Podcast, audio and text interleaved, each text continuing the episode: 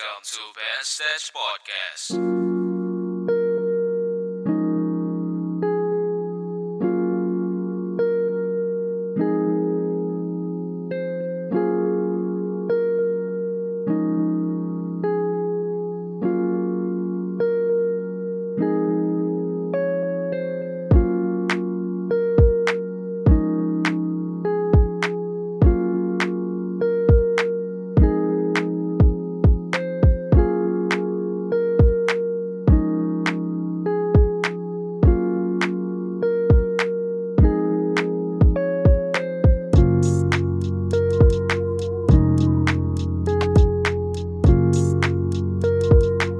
Assalamualaikum warahmatullahi wabarakatuh. Welcome back everybody to Band Stage Podcast. Hari Minggu 13 Desember 2020 Suasananya masih tetap mendung gitu ya Karena habis hujan dari subuh Dari jam 4 gitu ya Jam 4 jam 3 mati lampu Kemudian hujan. Hmm, Hari Minggu jadi tidurnya lebih lama. Tapi kita tetap siaran seperti biasanya um, episode kali ini mudah-mudahan tidak akan terlalu panjang karena beberapa hari yang lalu saya membaca sebuah buku dari Om Richard Carson yang yang berjudul sangat menarik. Jadi judulnya jangan membuat masalah kecil jadi masalah besar. Judulnya sederhana, waktu itu beli buku ini karena ada diskon di Playbook. Jadi bukunya sekitar 50.000, kemudian dikasih diskon 25.000 jadi sekitar 25.000 sudah dapat buku ini dan saya rekomendasi ke teman-teman untuk membaca buku ini. Dan topik yang akan kita coba bahas adalah memenangkan hati orang lain. Bagaimana kita memenangkan hati orang lain? Namun sebelumnya, pernah nggak kita bertanya pada diri kita sendiri apakah di dunia ini selama kita hidup ini ingin menjadi seseorang yang benar atau menjadi bahagia?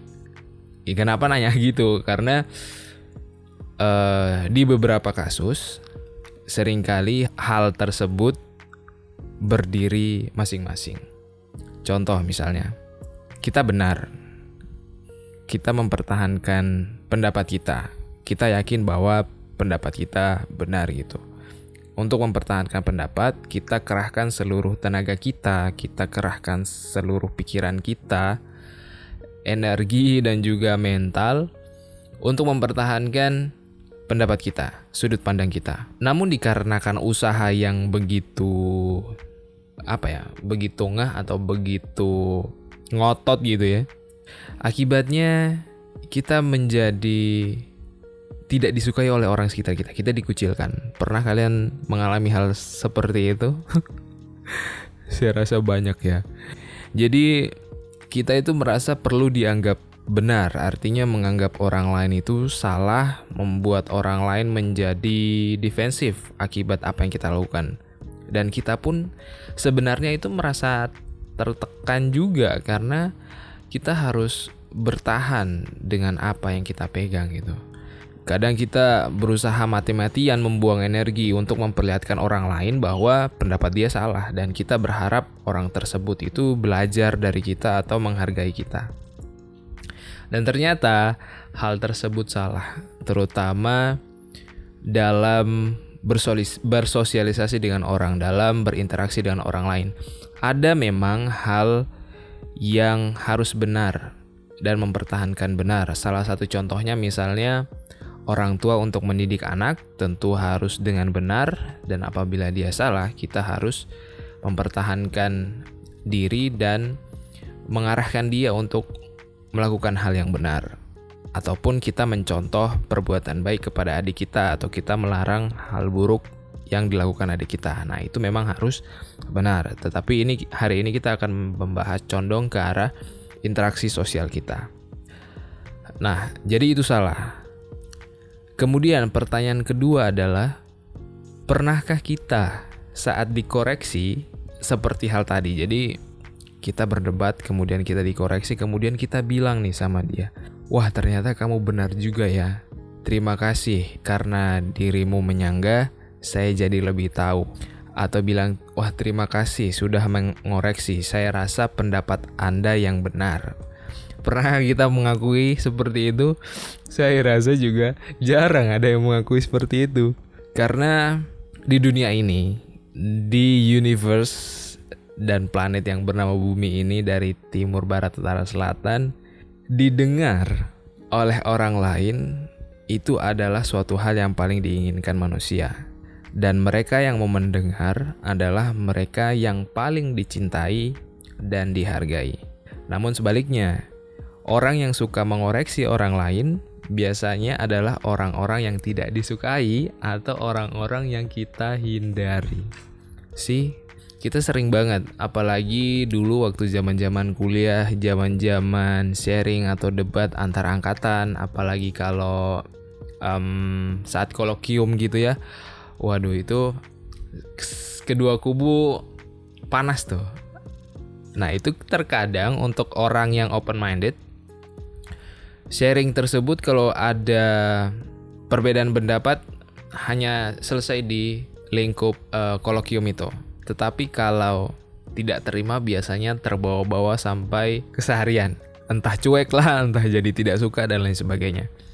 Tetapi dengan hal ini juga kita bukan berarti kalau kita benar kita harus menerima pendapat orang lain juga. Ada beberapa kasus memang secara khusus kita tetap harus stand atau kita harus tetap berkomentar terhadap apa pendapat orang lain yang kita anggap memang salah. Salah satu contohnya misalnya tentang rasisme.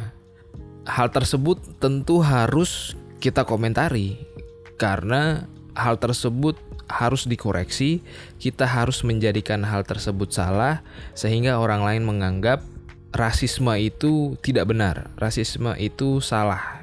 Rasisme adalah penyebab renggangnya interaksi sosial di antar masyarakat.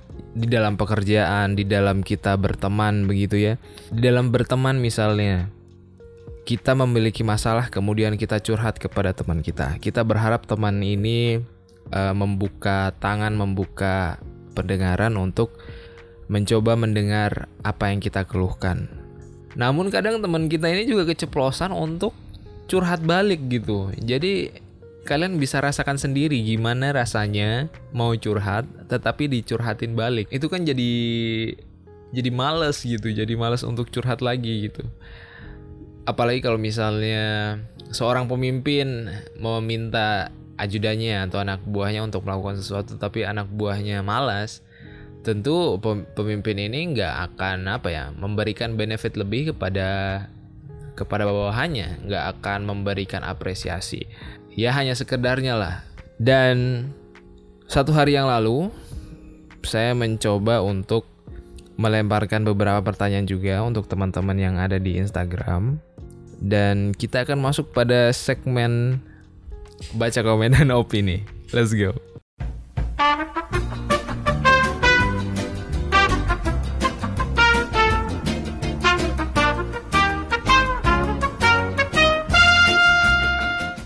Oke, okay. um, saya buka Instagram dulu ya.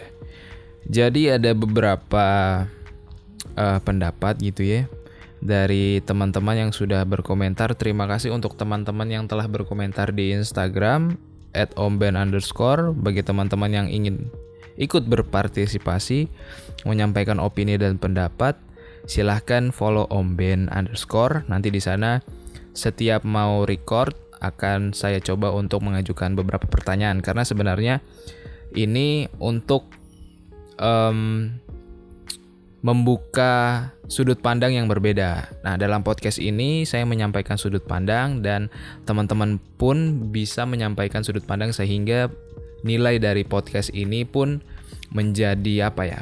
Bisa diterima oleh berbagai macam sudut pandang seperti itu. Oke, yang pertama apakah kita harus membaca orangnya? Saya rasa iya ya. Oke, opini pertama dari Mas Mehmet Yasin menanggapi bahwa menjadi benar dengan melakukan hal-hal baik, maka kebahagiaan kebahagiaan akan datang dengan sendirinya. Waduh.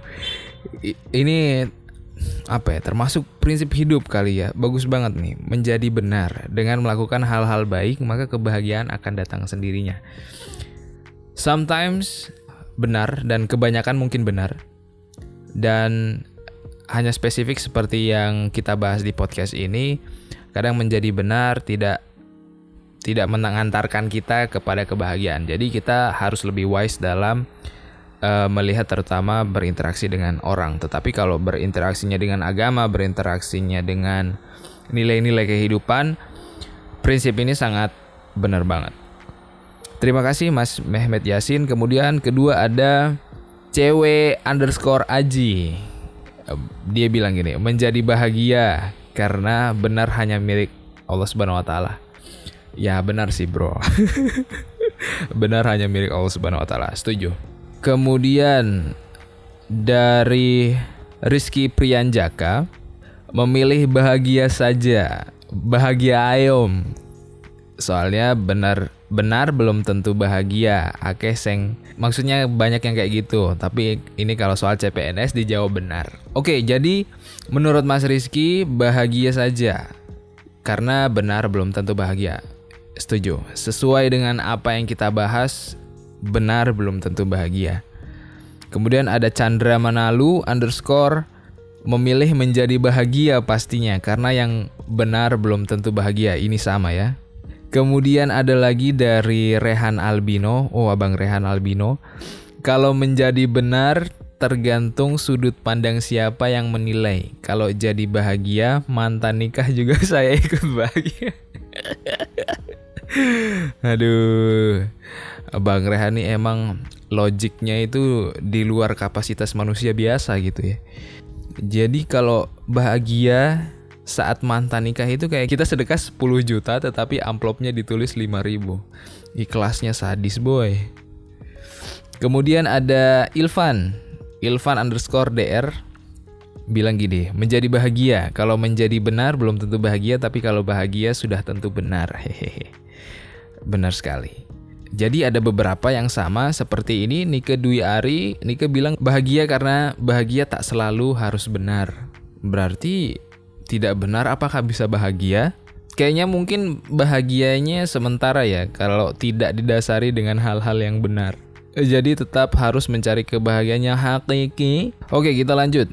Dari HW memilih menjadi bahagia karena benar belum tentu bisa buat kamu bahagia. Siap. Kemudian ini ada C A J C H Maturbongs menanggapi juga bahagia aja. Haha emot emot ketawa. Iya, banyak yang memilih bahagia. Ini saya akan coba untuk membahas, eh bukan membahas, uh, membaca satu persatu karena masih mampu ya.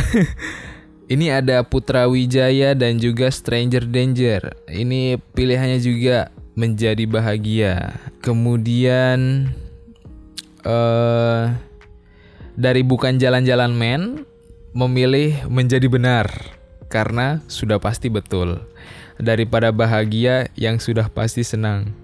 bro, I don't get it, bro. Menjadi benar karena sudah pasti betul. Benar kan sama dengan betul, Pak. Kemudian dia bilang gini, daripada bahagia yang sudah pasti senang. Siap. Oh, Anda ini bermain kata-kata rupanya ya. Anda cocok jadi akabri ini. Kemudian ada dari Anggri Anggi Abri 21 memilih untuk menjadi diri sendiri benar dan bahagia harus. Menjadi diri sendiri benar dan bahagia harus. Yap, saya setuju sekali Anggi. Kemudian ada Fani Septia memilih menjadi benar karena hidup dengan benar jauh lebih membahagiakan. Betul sekali Fani. Hidup menjadi benar jauh lebih membahagiakan daripada hidup yang tidak benar. Nanti ketika dalam perjalanan waktu um, kebenaran itu harus kita perjuangkan, harus kita pegang gitu ya, untuk mendapat kebahagiaan. Tetapi dalam memegang atau mengejar kebenaran itu kadang sulit. Salah satunya tadi yang kita bahas ya. Ya mungkin nanti uh, di dalam perjalanan hidup masing-masing orang kita bisa belajar banyak dari kehidupan kita tentang uh, prinsip hidup yang sangat simpel tetapi susah banget di jalan ini. Kemudian yang terakhir dari Gigi.zd. Aduh ibu Gigi ini bilang e, benar. Kalau benar insya Allah bakal bahagia meskipun tidak ada yang instan. Ini mungkin ini ya mengarah kepada uh, berbuat baik mungkin ya.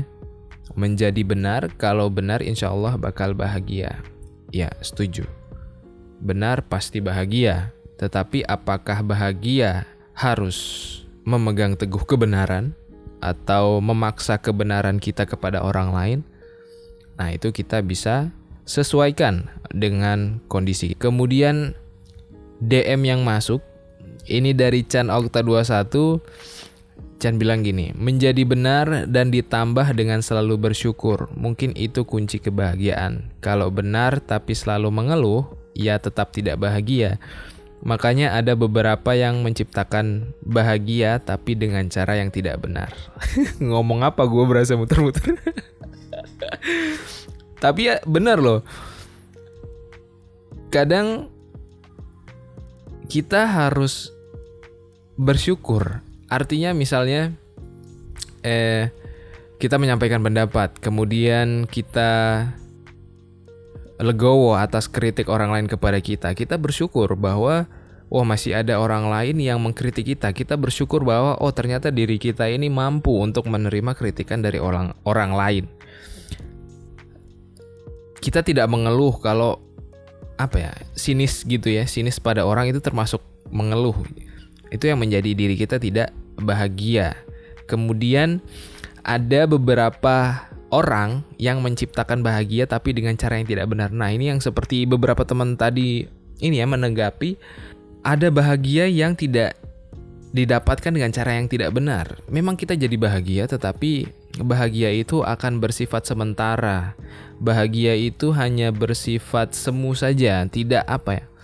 menjadi sebuah hal yang kita banggakan seperti itu. Tidak bisa kita transfer ke orang lain. Itulah mengapa bahagia yang hakiki itu sangat penting untuk kita cari. Apakah ada lagi? Oke, saya rasa itu sudah cukup. Lumayan banyak banget teman-teman yang sudah uh, menyampaikan opini dan pendapatnya. Terima kasih dan alhamdulillah saya bisa membaca satu persatu. Mudah-mudahan kalian tidak bosan ya mendengar opini yang saya bacakan dan mudah-mudahan opini dari teman-teman sekalian bisa melengkapi opini teman-teman yang lain dan bisa memperkaya sudut pandang kita terhadap topik kita hari ini yaitu memenangkan hati orang lain. Jadi sebelum kita tutup saya ingin ya sedikit merangkum kembali inti dari podcast hari ini adalah agar dicintai berilah kesempatan kepada orang lain untuk menjadi benar. Nah, ketika kita memberikan kesempatan tersebut sama dengan kita memberi orang lain sebuah kebanggaan. Nah, dengan hal tersebut kita harapkan orang tersebut tidak akan defensif kepada kita dan bisa menghargai kita dan tentu saja hubungan antara kita dengan dia akan menjadi lebih harmonis dan kalian bisa rasakan sendiri, kalian bisa terapkan sendiri akan ada hal-hal ajaib yang terjadi di antara kalian berdua. Itu kalian boleh coba. Terima kasih sudah mendengar Band Stage Podcast hari ini. Jangan lupa kalau misalnya kalian suka dengan Band Stage Podcast, saya ingin uh, teman-teman sekalian meletakkan episode ini di story teman-teman kalau boleh nanti akan saya repost di Instagram. Saya Om Ben, TK Position, pamit undur diri. Assalamualaikum warahmatullahi wabarakatuh.